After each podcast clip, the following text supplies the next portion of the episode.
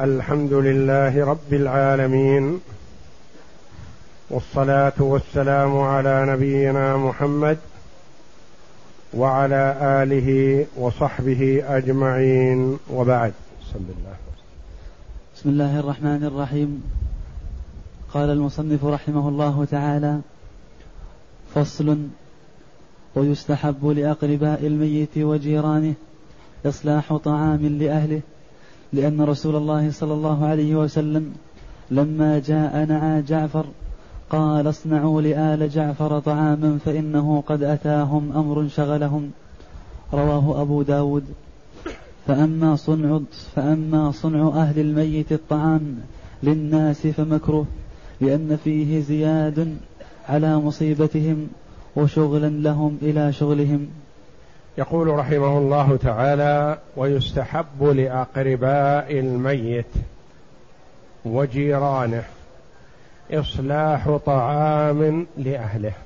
أهل الميت أصيبوا بميتهم فانشغلوا به عن تهيئة الطعام لهم فقد يتركون الطعام لانشغالهم عن تهيئته.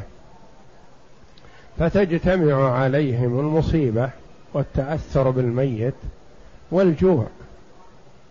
فلذا شرع صلى الله عليه وسلم بقوله وفعله أن يصنع لهم الطعام. فلما جاء خبر استشهاد جعفر بن أبي طالب رضي الله عنه في غزوة مؤتة التي استشهد فيها هو وزيد بن حارثة رضي الله عنهم وعدد من الصحابة رضي الله عنهم وأرضاهم جاء الخبر إلى النبي صلى الله عليه وسلم يوم استشهادهم فذهب صلى الله عليه وسلم إلى بيت جعفر وطلب بنيه الصغار وتلطف بهم صلى الله عليه وسلم وسألته أسماء بنت عميس أم أولاد جعفر وزوج جعفر رضي الله عنهم. هل أتاك خبر عن جعفر لأنه خرج مجاهدا في سبيل الله؟ فقال النبي صلى الله عليه وسلم نعم استشهد جعفر مات. وأمرها بأن لا يقولوا إلا خيرا لأن الملائكة يؤمنون على قولهم. ثم قال صلى الله عليه وسلم لأهله اصنعوا لآل جعفر طعاما فإنه قد أتاهم أمر شغلهم. يعني شغلهم عن تهيئة الطعام لهم.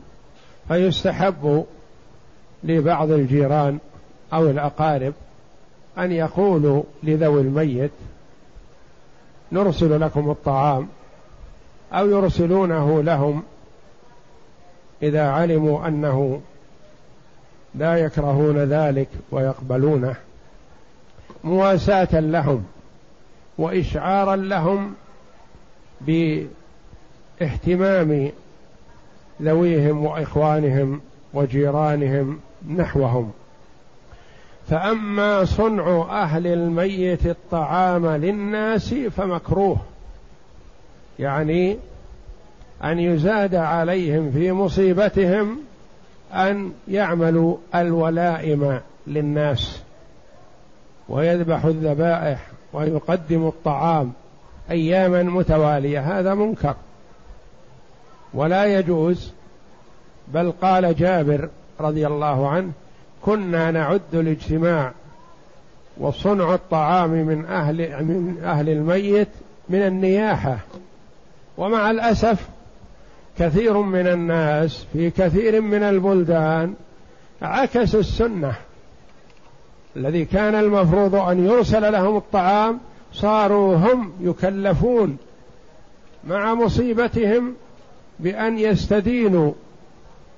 المبالغ من أجل أن يقدموا الطعام والذبائح لمن يأتيهم وهذا منكر. فكيف تضيف إليهم مع مصيبتهم هذه المشقة؟ وإنما السنة لمن يأتيهم أن يعزيهم تعزية وينصرف ولا يجلس ولا يثقل عليهم. واعتبر جابر بن عبد الله رضي الله عنه الصحابي الجليل هذا الاجتماع وهذا تقديم الطعام من قبل أهل الميت إلى الناس من النياحة المحرمة الممنوعة. فلا يجوز هذا ومع الأسف الشديد فعل الناس ذلك وتركوا السنة. وكما ورد ما أحدث قوم بدعة إلا تركوا ما يقابلها من السنة. هذه عقوبة. إذا أحدث الناس حدثا في الإسلام لا أصل له حرموا من سنة ثابتة فاندرست. فالواجب على المسلم أن يتحرى سنة رسول الله صلى الله عليه وسلم وأن يأخذ بها ويوجه الناس إليها ولا يكون من يعلم تبعا للناس. إذا سئل قال هذا منكر وهو تبع لهم ويسير معهم لا يا أخي ما يجوز هذا. امتنع فإذا امتنعت وامتنع الثاني وامتنع الثالث وهكذا علم الناس سنة رسول الله صلى الله عليه وسلم. لما يكلف أهل الميت مات ميتهم أو ربما أنه مثلا خلف أيتام وخلف تركة بسيطة فهذه التركة التي تركها للأيتام وجعلها الله جل وعلا حظا للأيتام الصغار تتلف. في ذبائح وولائم تقدم للناس ويقول هذا دون وجوهنا والناس يلوموننا لو لم نفعل وهذا السلم وهذا الواجب وهذا الذي تعارف الناس عليه. لا يا أخي لا يتعارف الناس على البدعة وأنت إذا خالفت الناس في البدعة فأنت مأجور وإذا سرت معهم في البدعة فأنت آثم. فالواجب على من علم ذلك أن يمتنع. وأن ينبه ولا يسكت. ينبه بأن هذا لا يجوز ولا يحضر هذا الطعام. وينبه العقلاء ومن يدرك الأمر بأنه لا يجوز لهم أن يأكلوا من هذا الطعام. ما دام وربما يكون عمل من مال الأيتام. فهو جمع بين كونه بدعة إلى كونه مال الغير لا يحل. فمال اليتيم لا يجوز أن يقدم للناس. والله جل وعلا يقول إن الذين يأكلون أموال اليتامى ظلما إنما يأكلون في بطونهم نارا وسيصلون سعيرا. فهذا من أكل أموال اليتامى بالظلم. يكون الميت خلف تركه لمن؟ للورثة. وحتى غير اليتامى من النساء ومن الكبار الذين لم يأذنوا لا يحل أن يتلف مالهم في هذه الولائم التي هي في مخالفة سنة رسول الله صلى الله عليه وسلم. فالواجب على المسلم التنبه لهذا وتنبيه الآخرين وأن يحرص على الأخذ بسنة رسول الله صلى الله عليه وسلم ويسأل عنها ولا يتقيد بالأسلام والأعراف وما تجارج الناس وما مشى عليه الناس ما دام مخالفا للسنة. هو في مخالفتهم يكون ماجورا. وفي موافقتهم على مخالفة السنة يكون آثما. والمسلم يحرص على إحياء السنة وإماتة البدعة. فصل ويستحب للرجال زيارة القبور لأن النبي صلى الله عليه وسلم قال كنت نهيتكم عن زيارة القبور فزوروها فإنها تذكركم الموت رواه مسلم. وإذا مر بها أو زارها قال ما, رو ما روى مسلم. قال كان رسول الله صلى الله عليه وسلم يعلمهم إذا خرجوا إلى المقابر فكان قائلهم يقول السلام عليكم أهل الديار من المؤمنين والمسلمين. وإنا إن شاء الله بكم للاحقون. نسأل الله لنا ولكم العافية. وفي حديث آخر ويرحم الله المستقدمين منا والمستأخرين. وفي حديث آخر اللهم لا تحرمنا أجرهم ولا تفتنا بعدهم.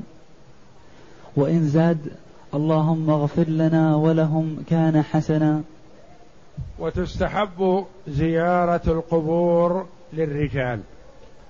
لقوله صلى الله عليه وسلم كنت نهيتكم عن زيارة القبور ألا فزوروها.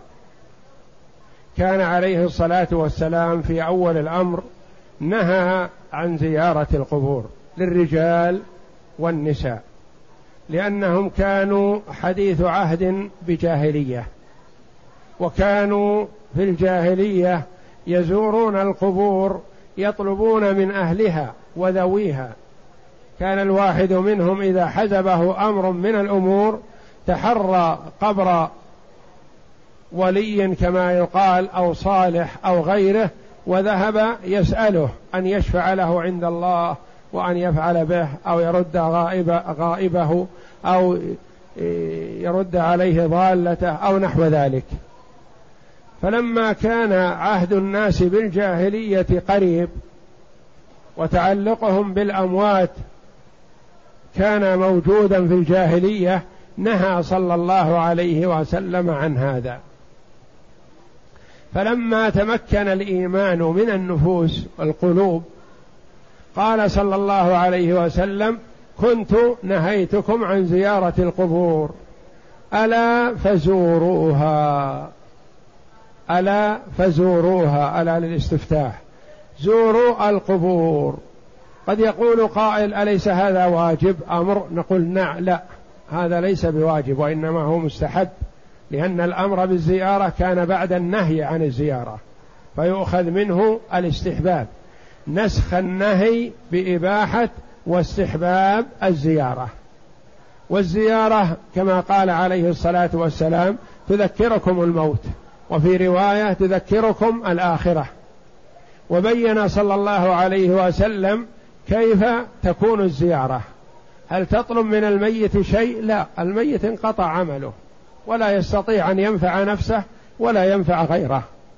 لو كان يستطيع أن ينفع لنفع نفسه وهو مرتهن في قبره. هو في روضة من رياض الجنة إن كان من الصالحين أو في حفرة من حفر النار والعياذ بالله إن كان فاجرا أو فاسقا. فلا يجوز أن يسأل وإنما هو في حاجة إلى الدعاء. فبين صلى الله عليه وسلم ماذا يقول الزائر. كان يعلمهم يقول السلام عليكم أهل الديار من المؤمنين والمسلمين. أهل الديار التي هي أماكن القبور. من المؤمنين والمسلمين. المؤمنون أعلى صفة من المسلمين. فإذا ذكر الإثنان معا فتكون صفة الإيمان أعلى. وإذا ذكرت إحداهما شملت الأخرى. تقول هؤلاء مسلمون وهؤلاء مؤمنون مثلا إذا قلت المسلمون والمؤمنون فصفة الإيمان أعلى وأعلى من صفة الإيمان الإحسان. فالمراتب التي ممكن أن يتصف بها المطيع لله جل وعلا ثلاث. الإسلام وهذه حكم ظاهر يدخل فيه المؤمن ويدخل فيها المنافق والعياذ بالله. لأن هذه في الأحكام الظاهرة. وتقول فوق هذه صفة الإيمان. ولا يدخل فيها المنافق. فالمنافق لا يقال عنه مؤمن لكن قد يقال عن المنافق مسلم. وفوق صفة الإيمان هي صفة الإحسان التي هي أعلاها. وهي كما بينها النبي صلى الله عليه وسلم أن تعبد الله كأنك تراه. فإن لم تكن تراه فإنه يراك. يعني تعبد الله عبادة من كأنه يرى الله وإلا فهو لا يرى الله. مع إيمانك واعتقادك الجازم بأن الله جل وعلا يراك. لأنه لا تخفى عليه خافية. فهذه أعلى الدرجات. وأهل المقابر قد يكون فيهم المسلم وفيهم المؤمن. السلام عليكم أهل الديار من المؤمنين والمسلمين وإنا إن شاء الله بكم للاحقون. هذا للتبرك وإلا هذا شيء معلوم. لا لا شك في ذلك أن كل من على هذه البسيطة فإنه ميت لا محالة. كما قال الله جل وعلا إنك ميت وإنهم ميتون. كل من عليها فان ويبقى وجه ربك ذو الجلال والإكرام. نسأل الله لنا ولكم العافية. يعني تدعو لهم تسأل ربك بأن يعافيك ويعافيهم. يعافي الأموات ممن كان منهم في بلاء أو في عذاب أو في ضيق. أن الله جل وعلا يعافيه. وورد صيغ الزيارة والكلام بألفاظ متعددة عن النبي صلى الله عليه وسلم وكلها صحيحة. وإذا قال يرحم الله المستقدمين منا والمستأخرين يعني منا عموما المسلمين نسأله أن يرحم المتقدمين منا الذين هم أنتم يا أهل المقابر مثلا والمتأخرين نحن إذا لحقنا بكم. وإذا قال اللهم لا تحرمنا أجرهم ولا تفتنا بعدهم هذا طيب. لأن المؤمن يؤجر بفقد حبيبه في الدنيا. ويسأل الله جل وعلا ألا يفتتن بعد ميته. لأنه إذا كثرت الفتن فالمرء ورد في آخر الزمان أنه يمر بصاحب القبر فيغبطه على ما هو فيه. يتمنى أن يكون هو سبق قبل هذه الفتنة. لأنه أخبر صلى الله عليه وسلم أنه في آخر الزمان تكون فتن كقطع الليل المظلم. يمسي الرجل مؤمنا ويصبح كافرا ويصبح مؤمنا ويمسي كافرا والعياذ بالله. يبيع دينه بعرض قليل من الدنيا. والفتنة ملازمة للإنسان. ما يخلو أحد من فتنة لكن قد ينجح في هذه الفتنة وقد يخفق والعياذ بالله فيخسر الدنيا والآخرة. وإلا فكل من غدا إلى أهل ومال فهو في فتنة. كما قال الله جل وعلا إنما أموالكم وأولادكم فتنة. وإنما للحصر. أي أنت مفتتن في هذا. لكن لا يقال إنهم ضرر عليك.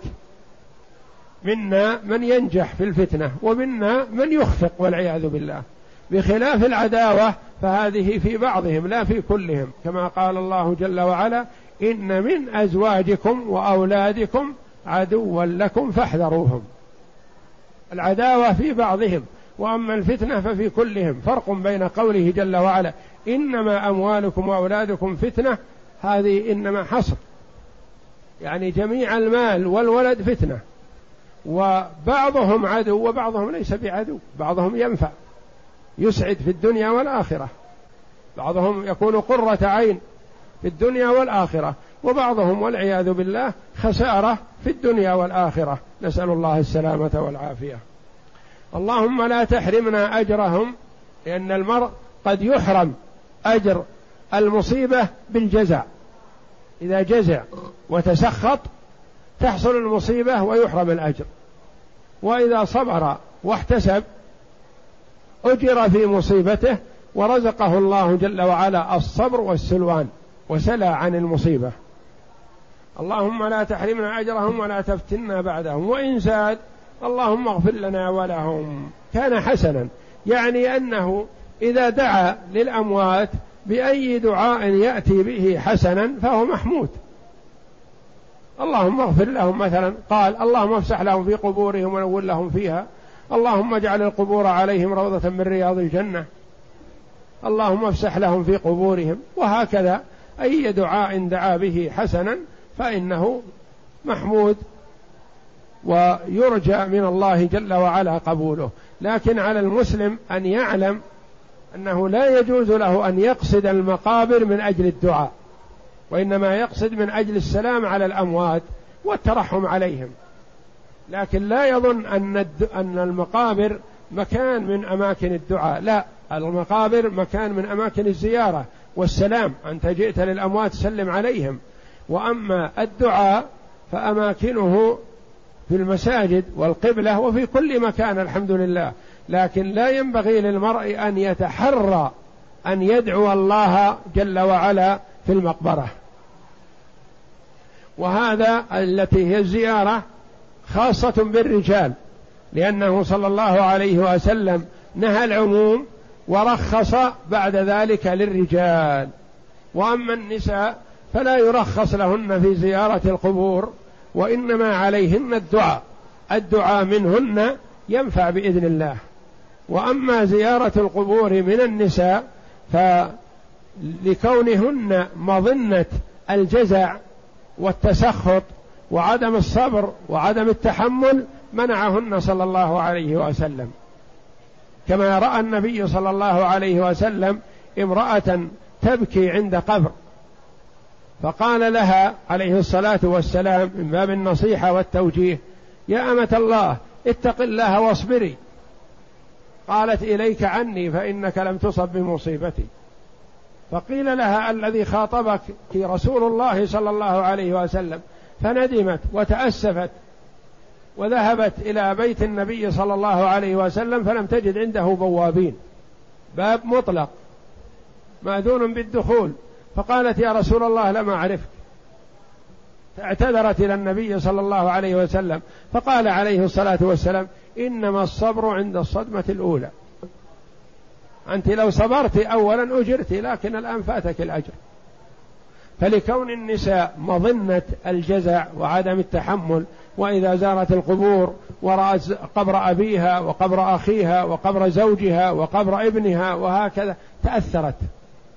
وربما حصل منها والنساء ليسن على درجة واحدة لكن الغالب فيهن عدم الصبر. والغالب في الرجال الصبر والتحمل وإن كان بعض النساء بعض الرجال أقل صبرا من النساء. وبعض النساء أكثر صبرا من بعض الرجال لكن الغالب في النساء عدم الصبر والغالب في الرجال الصبر والتحمل. فنهى صلى الله عليه وسلم النساء عن زيارة القبور وأباح للرجال وشرع للرجال الزيارة. فأما النساء فهي ففي كراهية زيارتهن للقبور لهن روايتان إحداهما لا يكره لعموم ما رويناه ولأن عائشة رضي الله عنها زارت قبر أخيها عبد الرحمن. والثانية يكره لقول النبي صلى الله عليه وسلم لعن الله زائرات القبور.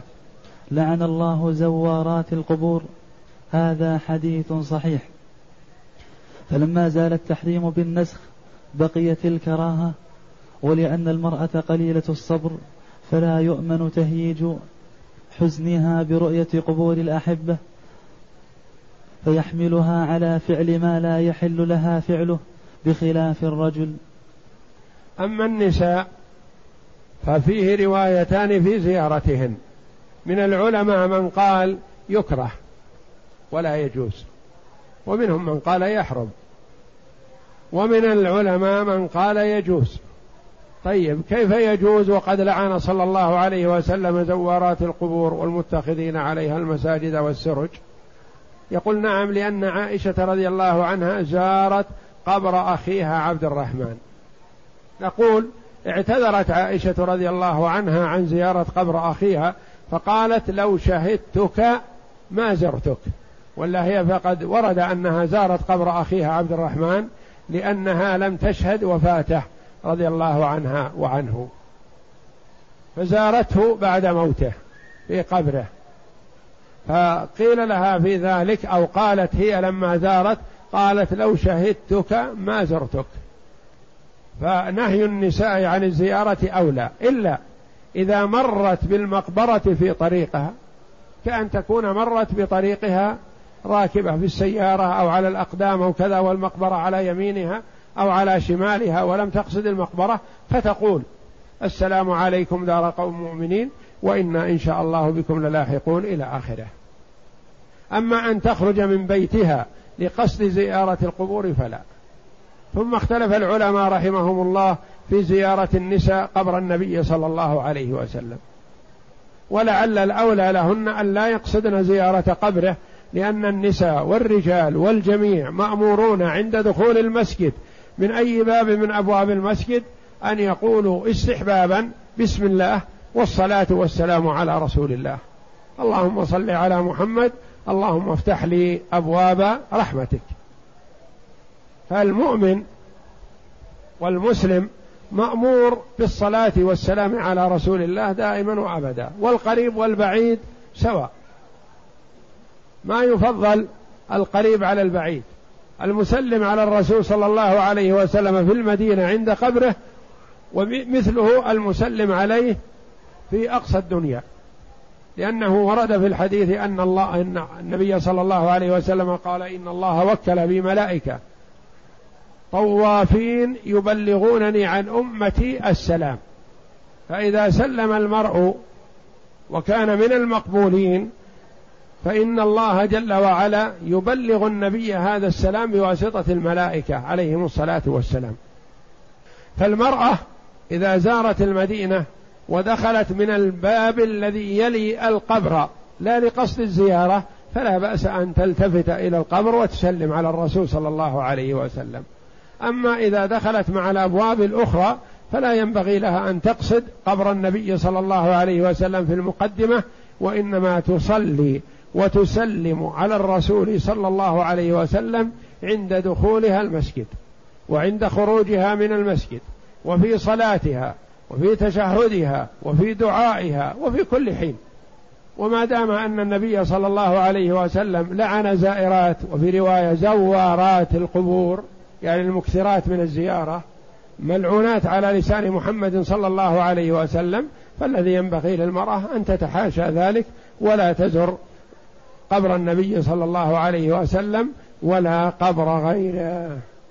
فصل ويستحب لمن دخل المقابر خلع عليه لما روى بشير بن الخصاصية قال بينا أنا أماشي رسول الله صلى الله عليه وسلم إذ حانت منه نظرة فلما رجل فلما فإذا رجل يمشي في القبور عليه عليه نعلان فقال يا صاحب السبتين ويحك ألق سبتيك.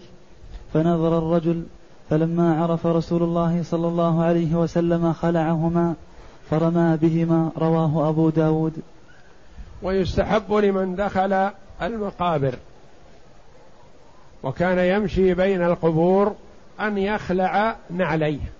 احتراما للأموات فلا يمشي فوقهم وبين قبورهم مثلا بالنعلين بل يمشي حافيا. وهذا إذا كان بين القبور. أما إذا كان عند دخوله المقبرة ومساحة شاسعة مثلا بعيدة ما فيها قبور هذا لا حرج عليه أن يمشي في نعليه. إنما إذا كان المشي بين القبور فيحسن أن يخلع نعليه. إلا لحاجة لضرورة كان يكون شوك ما يستطيع المشي. أو رمضاء أو فيه شيء يؤثر عليه إذا مشى حافيا. قال العلماء لا حرج عليه بهذا لأن النهي للكراهة وليس للتحريم. لأن النبي صلى الله عليه وسلم لما التفت رأى رجلا يمشي وعليه نعلين. قال ويحك يا صاحب السبتتين ويحك ألق سبتتيك يعني ألق عليك لا تمشي بهما فوق القبور. فنظر الرجل فلما عرف رسول الله صلى الله عليه وسلم الخلعهما فرمى بهما رواه أبو داود. نعم. فإن خاف الشوك وإن خلع عليه فلا بأس بلبسهما للحاجة ولا يدخل في هذا الخفاف لأن نزعها يشق. وفي التمشاكات ونحوها وجهان أحدهما هي كالنعل لسهولة خلعها. والثاني لا يستحب لأن خلع النعلين تعبد فيقصر عليهما. فإن خاف الشوك أو الرمض أو غير ذلك فلا بأس أن يمشي بنعليه. ولا يدخل في هذا الخفاف الخف يعني المربوط في الرجل لأن نزعه فيه مشقة. فهو معذور في هذا فيمشي في الخفين في المقبرة.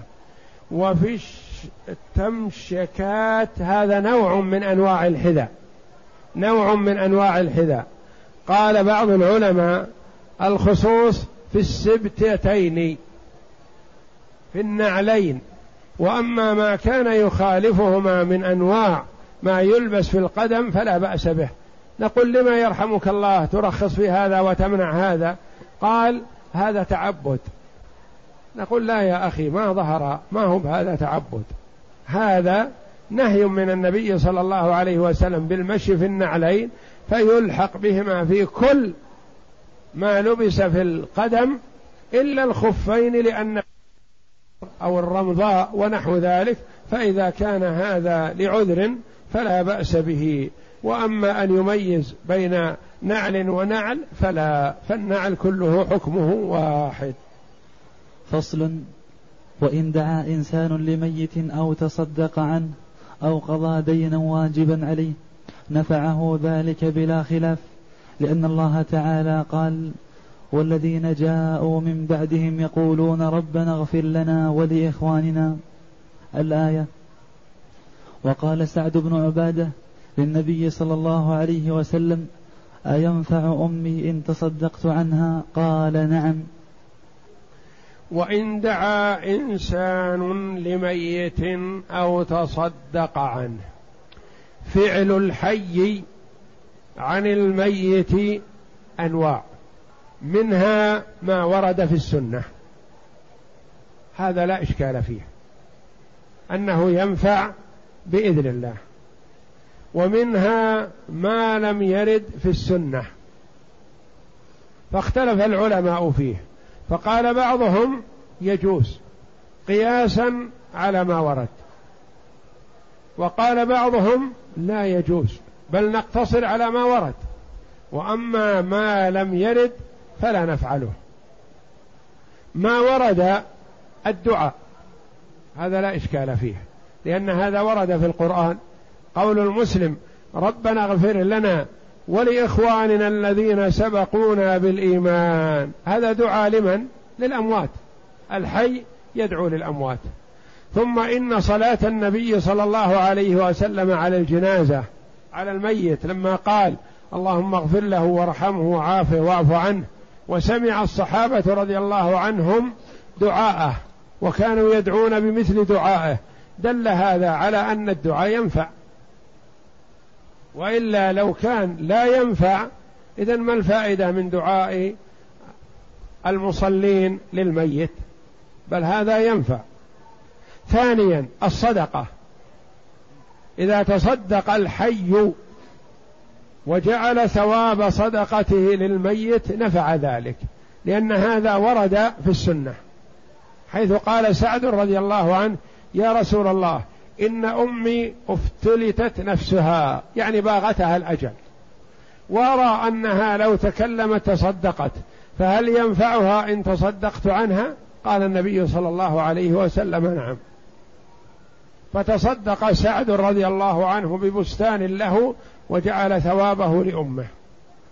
فإذا تصدق الحي بصدقة وجعل ثوابها له ولوالديه الأحياء والأموات مثلا جعل ثوابها لمن أحب من إخوانه المسلمين من أقارب من جيران من أزواج ونحو ذلك نفع بإذن الله لأن هذا وارد في سنة رسول الله صلى الله عليه وسلم. وإن فعل عبادة بدنية كالقراءة والصلاة والصوم وجعل ثوابه هذا النوع الثاني. النوع الأول الدعاء والصدقة ومثله الحج لأن الحج ورد عن الغير. والعمرة مثل الحج عن الغير يحج عن أبيه يحج عن أمه يحج عن أحد إخوانه عن أخواته إلى آخره. يجوز هذا لأنه ورد. نعم. وإن فعل عبادة بدنية كالقراءة. إن هناك فرق بين العبادة المالية والعبادة البدنية. والعبادة المالية البدنية. في عبادات مالية هذه لا إشكال في وصولها بإذن الله للسنة الصدقة. عبادات بدنية بحتة هذه محل خلاف. عبادات مالية بدنية هذه تصل بإذن الله كالحج لأن الحج عبادة مالية بدنية.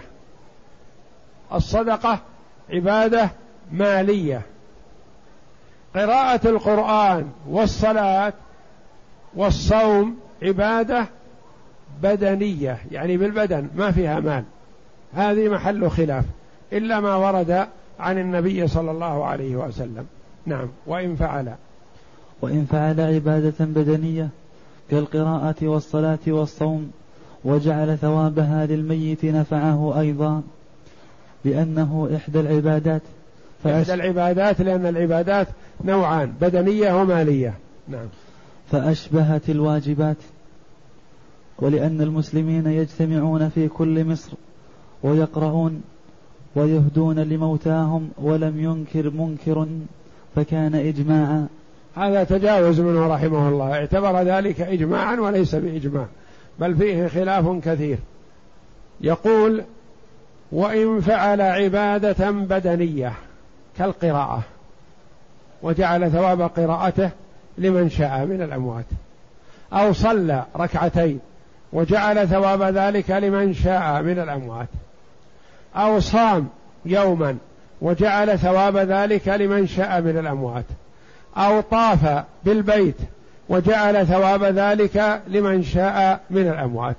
فهذا محل خلاف. المؤلف رحمه الله رجح وصوله. وكثير من العلماء رجح عدم وصوله. قال لأن هذا لم يرد.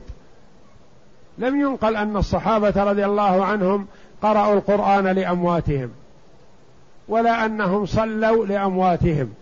وإنما الذي ورد من مات وعليه صيام نذر صام عنه وليه. هذا وارد. مثلا الرجل نذر أن يصوم شهرا. المرأة نذرت أن تصوم خمسة أيام عشرة أيام. فباغتها الأجل نقول يحسن من أولاده أن يصوموا عنه ما نذره. صام عنه وليه. أما أن يصوم المرء عن أبيه أو عن أمه شيء ليس بواجب فهذا لم يرد. وما دام أنه لم يرد فلا ينبغي للإنسان أن يعمل العبادة المشكوك فيها.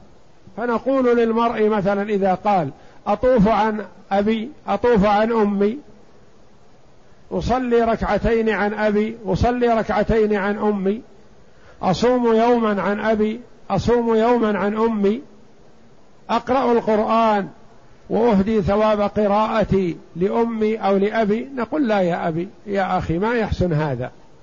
ما دام أن هذا محل خلاف تصدق عن أمك تصدق عن أبيك حج عن أمك حج عن أبيك.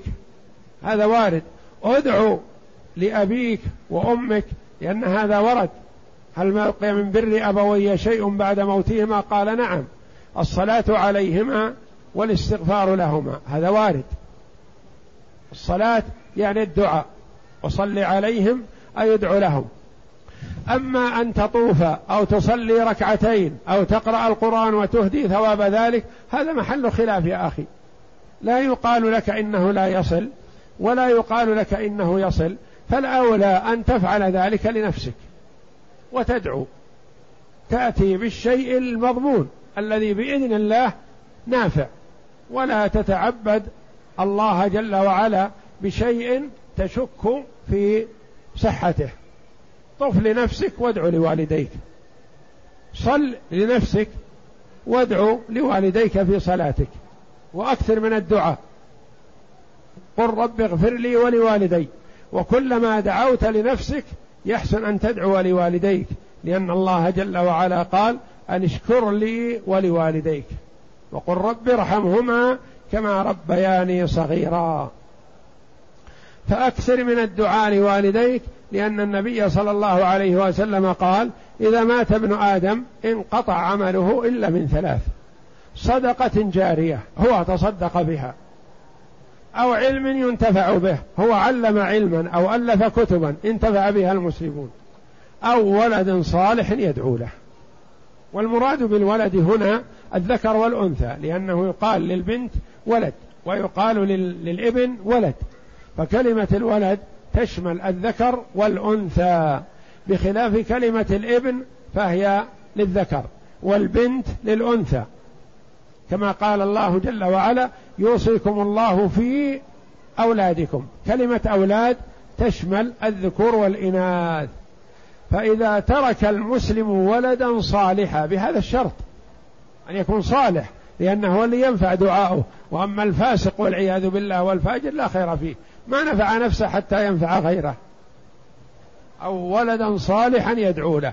هذه من الأعمال الصالحة التي تستمر للعبد وإن كان في القبر فهي ينتفع بها. فإذا كان له ذرية صالحون يدعون له ويترحمون عليه ويذكرونه بخير ويتصدقون عنه ويستغفرون له نفعه ذلك بإذن الله. هذا من العمل المستمر الذي ينتفع به الميت. وأما الشيء المشكوك فيه فلا ينبغي أخي أن تقدم عليه. افعل الشيء المتيقن الواضح وأكثر منه واعتمد على الله جل وعلا في قبوله. وقول المؤلف رحمه الله فإن الناس لأن المسلم لأن المسلمين يجتمعون في كل مصر ويقرؤون ويهدون لموتاهم هذا ما هو محل إجماع ولا بل هو محل خلاف وإشكال وتنازع بين العلماء رحمهم الله. والله أعلم وصلى الله وسلم وبارك على عبده ورسول نبينا محمد وعلى آله وصحبه أجمعين.